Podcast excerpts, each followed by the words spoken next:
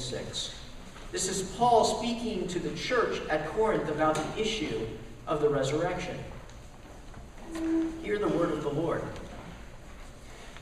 For I delivered to you of first importance what I also received that Jesus Christ died for our sins in accordance with the Scriptures, that he was buried, that he was raised on the third day in accordance with the Scriptures, and that he appeared to Cephas, that's Peter, then to the twelve. Then he appeared to more than 500 brothers at one time, most of whom are still alive, though some have fallen asleep. Now, if Christ is proclaimed as raised from the dead, how can some of you say there is no resurrection of the dead? But if there is no resurrection of the dead, then not even Christ has been raised. And if Christ has not been raised, then our preaching is in vain, and your faith is in vain. We are even found to be misrepresenting God because we testified about God that he raised Christ, whom he did not raise, if it is true that the dead are not raised. For if the dead are not raised, not even Christ has been raised. And if Christ has not been raised, your faith is futile, and you are still in your sins. Then those who have fallen asleep in Christ also have perished.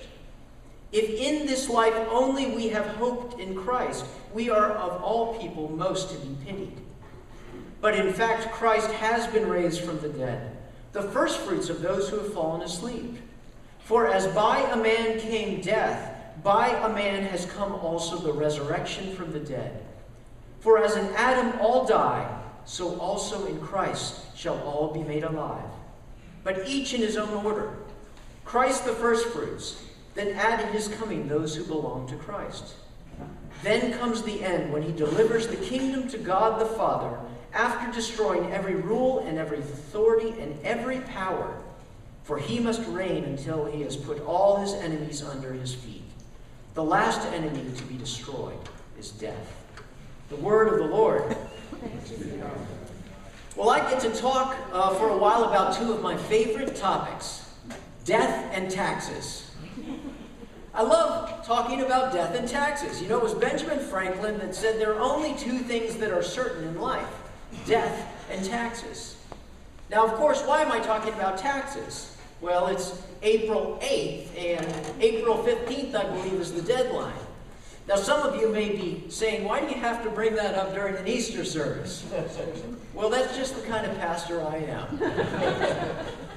you know, so there's about taxes, but we, we need to talk about death because this is Easter. And Easter is all about death, and it's all about life. You know, there's something taboo about talking about death uh, in the world, isn't there? You know, you don't bring up death at a dinner party or something else. It was Woody Allen that said, I'm not afraid of death.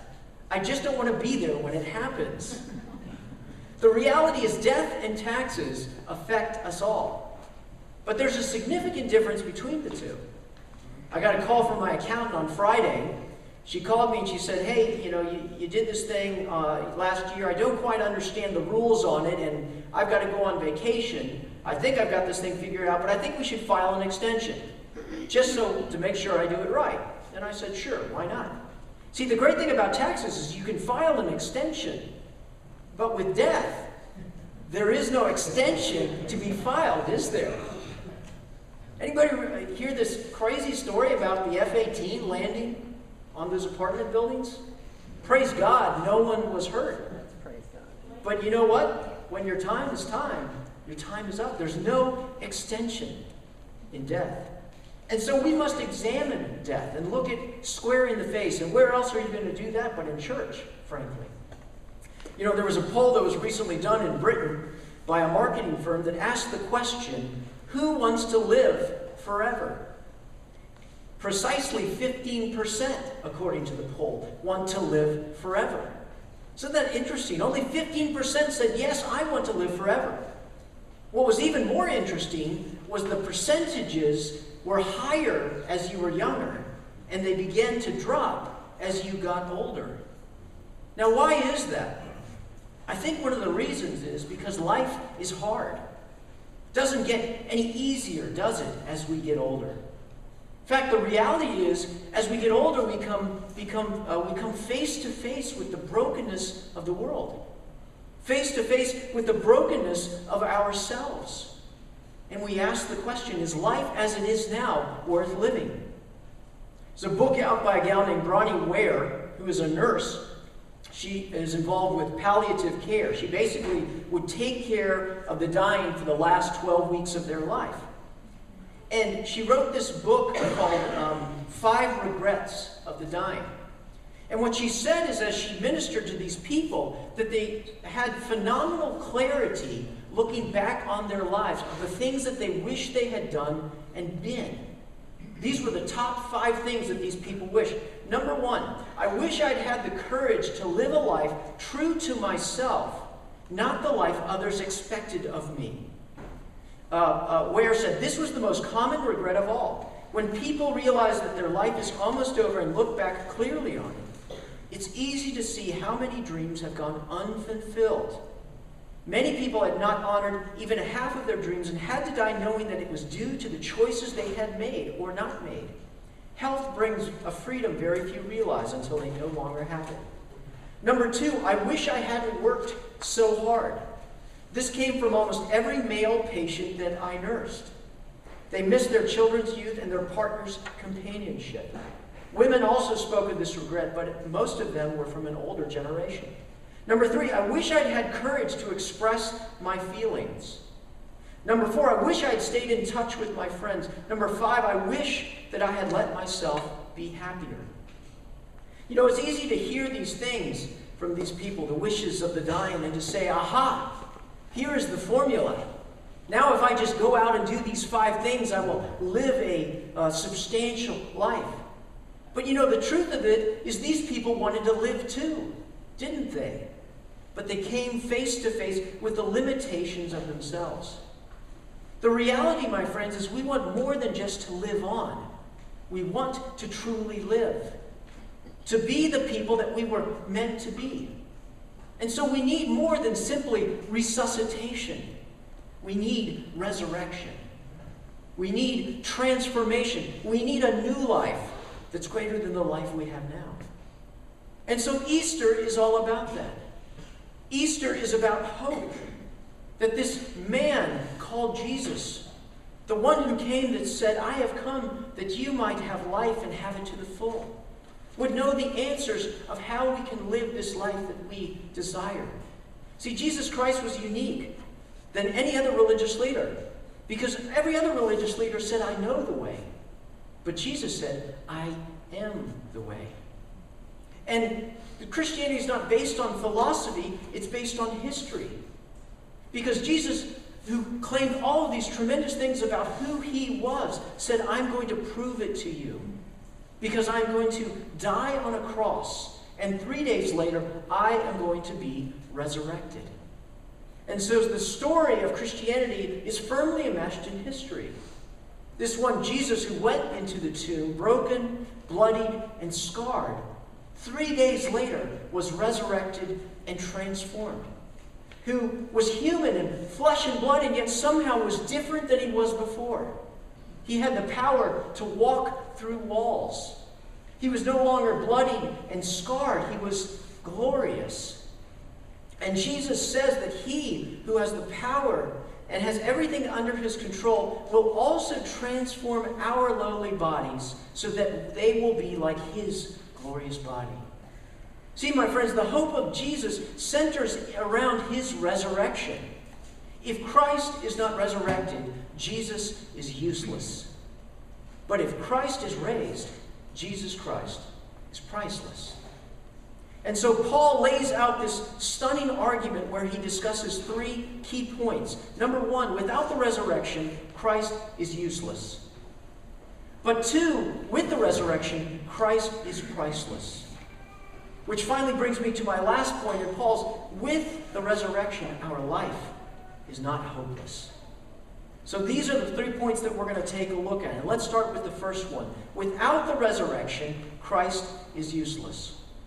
If we look at verse 12 here, we see that if Christ, uh, where does it say here? Now, if Christ is proclaimed as raised from the dead, how can some of you say there is no resurrection of the dead? See, Paul is talking to this church in Corinth where it appears that there are some people who are believers who have said, ah, we don't really believe in this whole resurrection thing. But we believe in Jesus, and we want to have faith in him and follow him. In other words, the resurrection is not needed. We're going to take his teachings, you know, to love our neighbor, to turn the other cheek, to do all these things, to follow this great teacher. Well, we see that happening now, don't we? In current times when people talk about Jesus. In fact, it was the founder of my alma mater, Thomas Jefferson, who removed pages from the Bible and said, We're just going to focus on the great moral teachings of this one called Jesus. But Paul will have nothing of it. Because Paul says, without the resurrection, Christ is of no value. You know, the name Jesus Christ, Christ is not the last name of Jesus. I don't know if you knew that or not. You know, it's not like Carlos Rodriguez. Jesus Christ.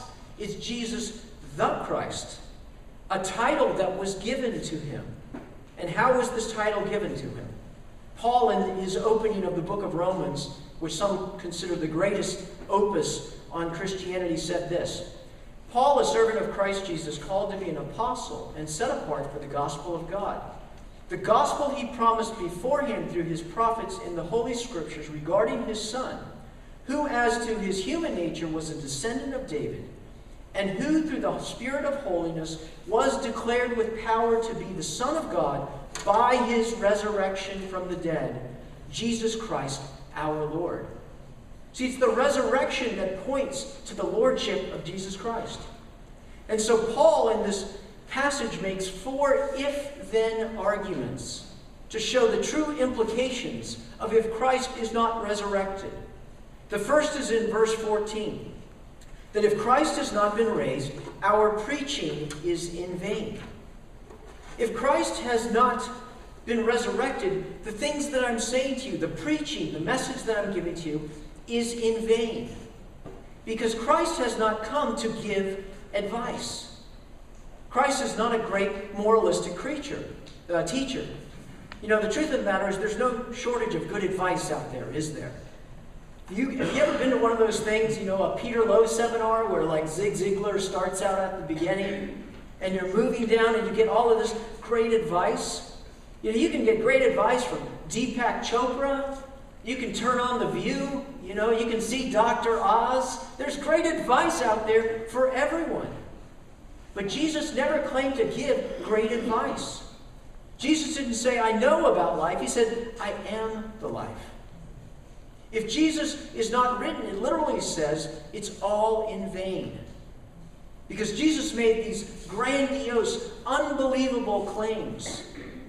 And as such, if they're not true, they must be a greater failure than all of the other things. You know, it's one thing to make a little claim, and if it's true or not true, who cares?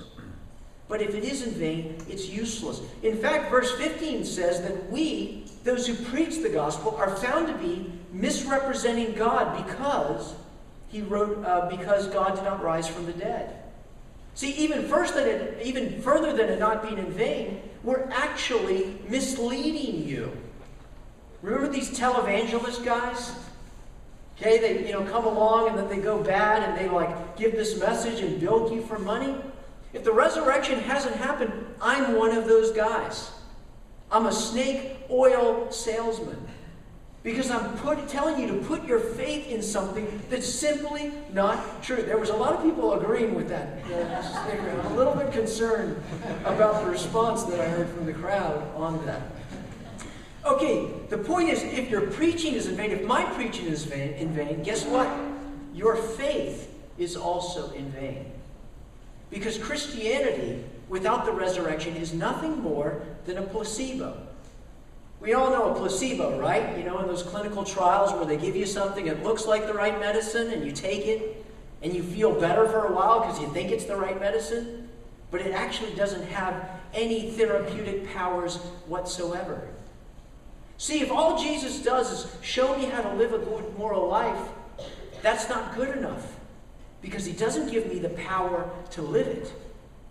Jesus doesn't give me the power to change my life. He gives me good advice, but he doesn't give me power to live it. Because Jesus Christ is subject to the same boundaries that you and I are. He gets old, he dies, he has the same limits. when you think about it, what really is death? You know what? Why do we die in the first place? Scientists have shown that almost all of the cells in our body are able to and regenerate themselves continuously. Why do we die? The Bible tells us that death is a curse. We were not meant to die. We were made in the image of God. Remember Adam and Eve in the garden? Gives them this tremendous mandate to, to fill the earth and multiply it, rule over it. And I've given you all of these trees for fruit and food, but there's one that you should not eat of, because if you do, you will surely die. And with that bite, that decision, the curse of God is on mankind. And that curse is death. See, the reason we die, my friends, is because we're sinners. Now, some of you may be saying, wait a second, Pastor, you're kind of laying it on a little bit heavy here. If you think that you're not a sinner, ask your wife. Ask your husband, Am I a sinner? Oh, yeah, you're a sinner. Ask your kids, Am I a sinner? Oh, yeah, you're a sinner. Ask your parents. See, we want to leave God out of this equation of life. But at the core of our problem is simply this that we're not right with God. And all death is, is proof that our lives are found wanting. Hebrews 9:27 put it this way, just as man is destined to die once and after that to face judgment. You ever get those dreams where you're in college and or in high school and you got to go take a test and you forgot to study for it and you know you're going to fail it and so you're all panicked and freaking out because you know if I take this test. See, that's a great picture of death. The test that we all have to take and will be found wanting. But in the resurrection, we see the picture of a man, Jesus, that said, I am willing and able to take this test and pass it. And I am not only that, I'm willing and able to take this test and pass it not only for me, but for you as well. See, Jesus said he was going to die. He was tortured, he was crucified, and yet three days later, the stone was rolled away. Somehow, 14 Roman soldiers were overcome, and this one, Jesus, appeared to his disciples and over 500 people. If all of that is a sham, if all of this, this whole thing is a lie, then we are to be pitied among all men and women. Your faith is useless, and you're still in your sins. And my advice and counsel to you is to get as far away from Christianity as possible, because it's like poison. Many of you may know the story of Jim. Jim was born in the 1930s. He was a bright child though more than a little bit uh, strange as his peers talked about him. Jim was a student of all things, particularly religion. And as a young man, he attended a faith healing service at a Seventh day uh, Baptist church. And he observed that it attracted people and their money like nothing else could. It was then when Jim decided to become a minister so he could advance his agenda. He started his own church which changed names until it became the People, People's Temple Christian Church Full Gospel, short for the People's Temple. Though Jones masqueraded as a minister, the truth was he was not a Christian, but hiding behind the platform of Christianity to promulgate his communist and socialist views. And as he gained power, Jones became more and more radical, more and more dictatorial, abusing his followers and trying to increase his power um, Jim Jones, as his full name was, claimed that the world would be engulfed in a nuclear war on 1967, and then a new socialist Eden was occurred, and decided to move his people, the People's Temple, to the nation of Guyana to wait for this uh, transformation. And there he began his belief that he told to his people called translation, where he and his followers would all die together and move to another planet and live blissfully. With increasing pressure from the United States as reports leaked out about what was going on with Jim Jones and the People's Temple, Jones decided that the time had come. And he convinced the people in fact, some against their will, that they needed to commit revolutionary suicide by drinking cyanide laced Kool Aid. It was on that day that 909 inhabitants of Jonestown, 303 of them children, died of cyanide poisoning, resulting in the greatest single loss of American civilian life in a non natural disaster until September 11. People put their faith in Jim Jones. They had faith, but they died in vain. Now, some of you may be saying, how can you compare Jim Jones to Jesus Christ? See, I'm not doing that. It's the Apostle Paul who is. You see, he's saying if, Christ, if Christ is not raised, his teaching is pointless, and so is your faith, because you are still dead in your sins. If he's not raised, death is final. There's no answer for death. In fact, life has no meaning whatsoever. It was C.S. Lewis that said Christianity, if it is false, is of no importance. And if it is true, it's of infinite importance. The only thing that it cannot be is moderately important. So, my question for you is what does Christianity mean to you? Maybe it's of moderate importance. I like Christianity. It's a good thing. It gives me a good example to follow. I like Jesus. He's good for my kids. He's good for my marriage. I think it's a good idea to be a part of church. My friends, if Christ is not raised, it's a waste of time. In fact, everything is a waste of time because we have no solution to this problem between God and us. So don't waste your time. Tube it.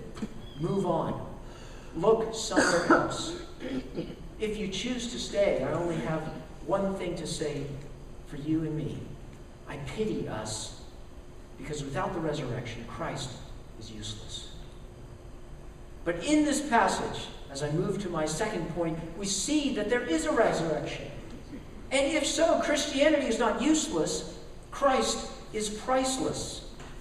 See, if Christ is raised, everything changes. That's why in 1 Corinthians 15 3, we see uh, Paul saying, What I delivered to you was of first importance that he was buried, that he was raised on the third day, that he appeared to Peter and then to the 12 and then to, to more than 500 brothers at one time, most of whom are still alive, though some have fallen asleep. See, Paul is saying this Christianity, this Jesus rising, this is not a pipe dream. This was done in full view of everyone. See, when you think about it, where did Christianity start?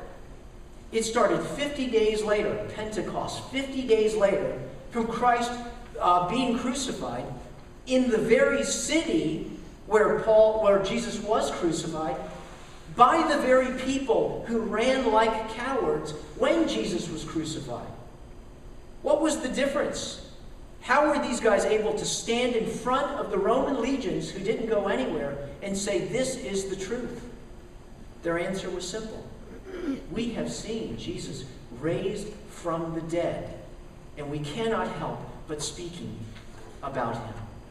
So these four if then statements, think about it. If Christ is raised, they're totally different. See, if Christ is raised, our preaching is not in vain. Because if Jesus is raised, everything that he has said is true. If Christ has been raised, Jesus is the one appointed by God who gives us more than good advice, who shows us the way to be made right with God, to conquer death itself. For God so loved the world that he gave his only begotten Son, that whoever believes in him should not perish but have everlasting life. See, the, the critical factor in the resurrection is this who raised Jesus? See, Jesus didn't raise himself, though he had the power to do so. If you look throughout this passage, indeed every single place in the New Testament, you'll see Jesus always being raised in the passive tense. It was God who raised Jesus. Acts 2:24, but God raised him from dead, freeing him from the agony of death, because it was impossible for death to keep its hold on him. See, the reason Jesus Christ was raised was because God was pleased with his life. Here was a man subject to the same temptations, the same uh, failings as you and me, and yet he passed the test.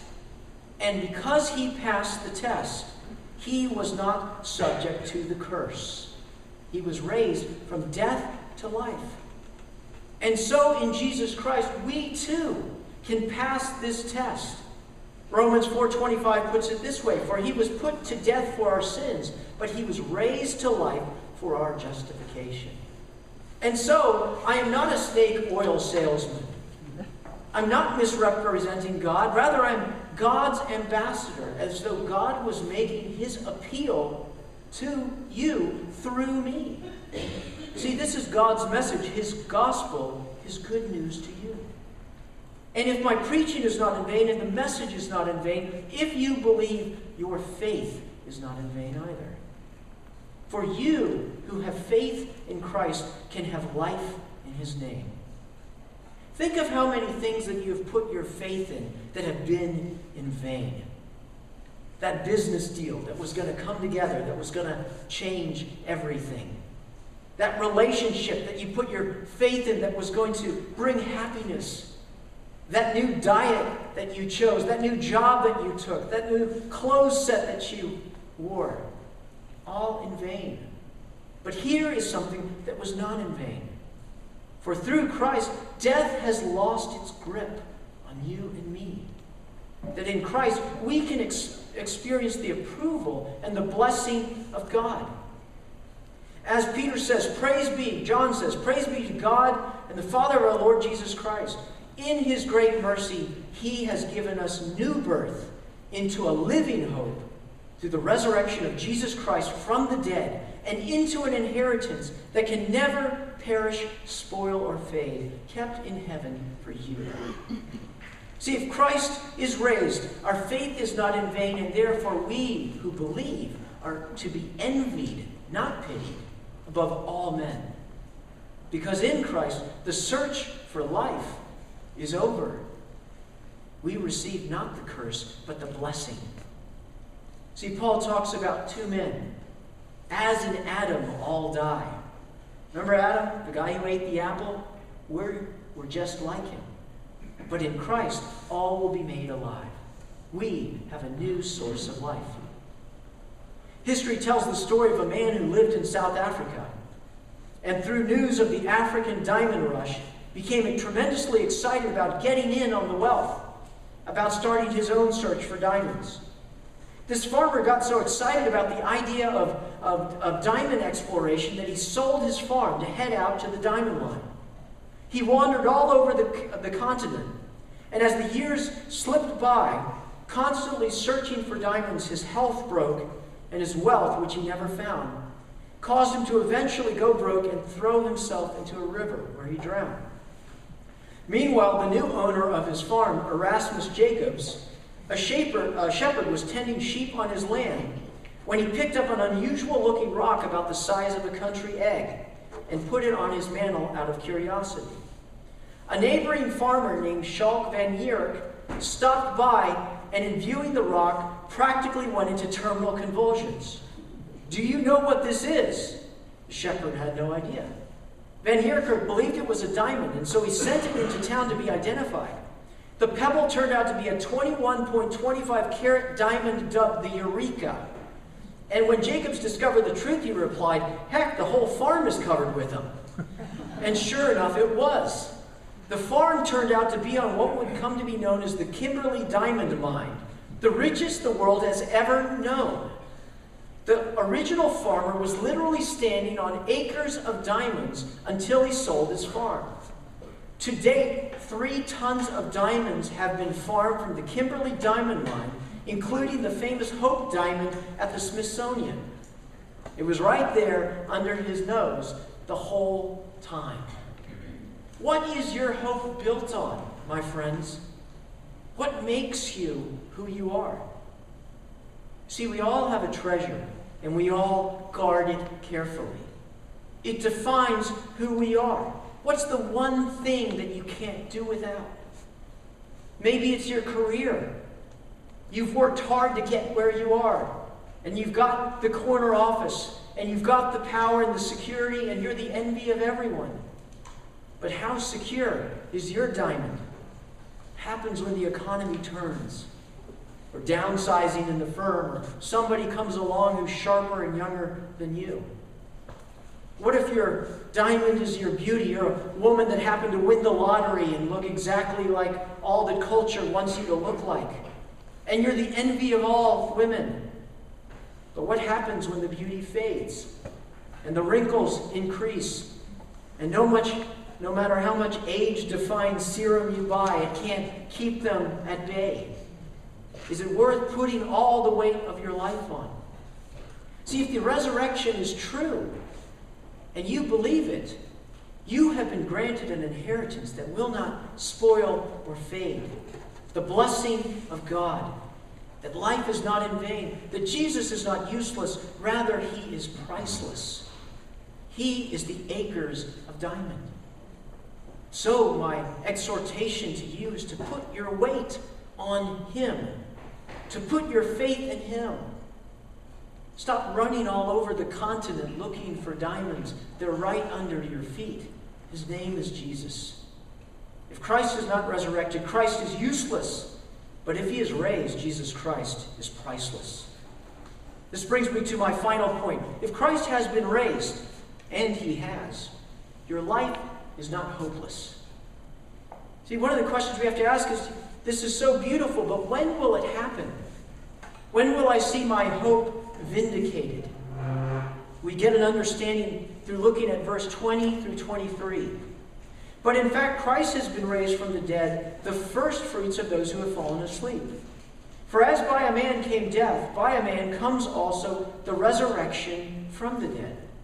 For as in Adam all die, so also in Christ shall all be made alive, but each in his own order. Christ the firstfruits, then at his coming, those who belong to Christ.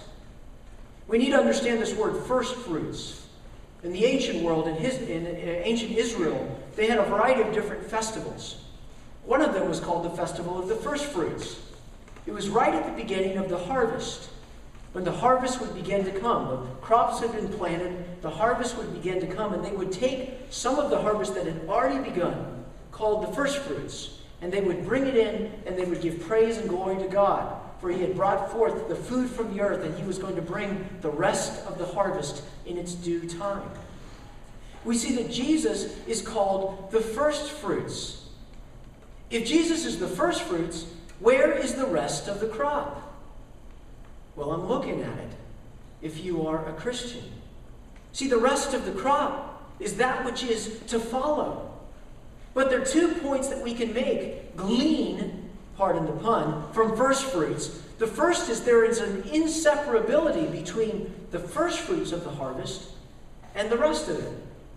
See, it's not like you get the first part of the wheat harvest and then along comes the avocados. It's wheat and it's wheat. So, in the picture of Jesus Christ's resurrection, we see a picture of ourselves who are to come.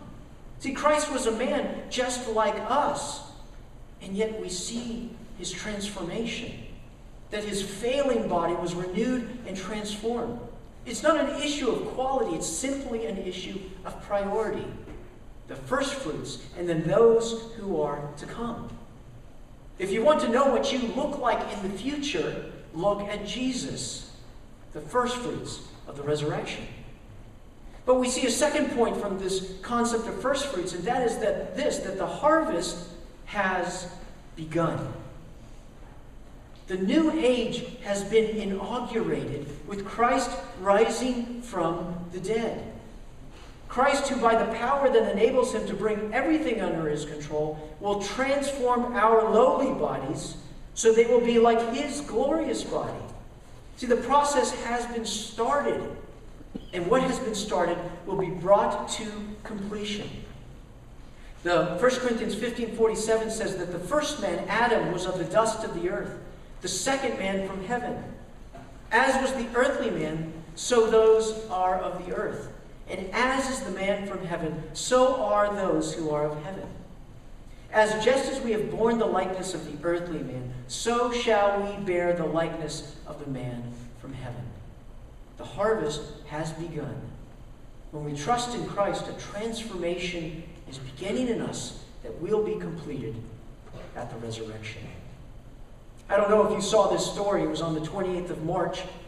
After 15 years of wearing a mask and living as a recluse, a 37 year old Virginia man has been given a new face, nose, tongue, teeth, and jaw in what his doctors say is the most extensive face transplant ever performed. You see this on the news? This guy, Richard Norris, he was a young guy, and his face was horribly disfigured in a gunshot accident. And he had been living as a recluse for 15 years, avoiding eating in public, shopping for groceries. He wouldn't go out without a mask on his face because people would look on him in horror. But then along came a person in an accident, and his family, he was an organ donor, and his family agreed to donate the face of this person. And so this extensive transplant occurred that took over 150 doctors to do. And I don't know if you've seen the pictures, but it's astounding. It's astounding. This man, as he shares, he talks about, his doctor said, this accidental injury destroyed everything. His friends and colleagues went on to start getting married, having children, owning homes. He wants to make up for all of that. He now has started having the ability to smell and to shave again. People used to look on Richard Norris with horror, and now they look on him with wonder. You may feel like Richard Norris right now. You may be ashamed of how you look. You may see all of your faults when you look into the mirror. But we have the most skilled of surgeons. Jesus Christ. See, you may look at your life and see all the regrets, all the things that you wish that you had done differently that you can't change. You may look at your life and ask the question, What have I accomplished? But you see, Jesus Christ, the first fruits, who has undergone transformation through his resurrection, has the power to take our lowly bodies and do a complete life transplant, to bring resurrection to the most fallen of creatures. And so, if the resurrection is true, life is not hopeless. Your life is not hopeless. So, don't look at yourself, look at Him. Be patient, be hopeful, be expectant. Life is more than this petty world. One day we will look in the mirror and our transformation will be complete. Angels will gaze upon you in wonder. For when they look on you in the mirror, they will see him. If Christ is not resurrected, Christ is useless. But if Christ is raised, Jesus Christ is priceless. That is our hope for Easter. Let us pray. Lord, we thank you that when our face, our bodies, our souls were disfigured by sin, horrible to look upon, you came on this earth. You lived a perfect life. You stood before the Father. Indeed, you even died in our place. And your life was validated, for you were raised from the dead. And because of your love and your mercy and your grace, you have promised to, to take everyone who believes in you with you and to transform our lowly bodies so that we too might have glorious bodies. Lord, this is the hope of Easter. This is the hope of our hearts. I pray for those among us right now, Lord, who may not even know you, that they would put their trust in you and experience your resurrection life even now. We love you, Lord. We thank you. We pray all of this in Christ's name. Amen.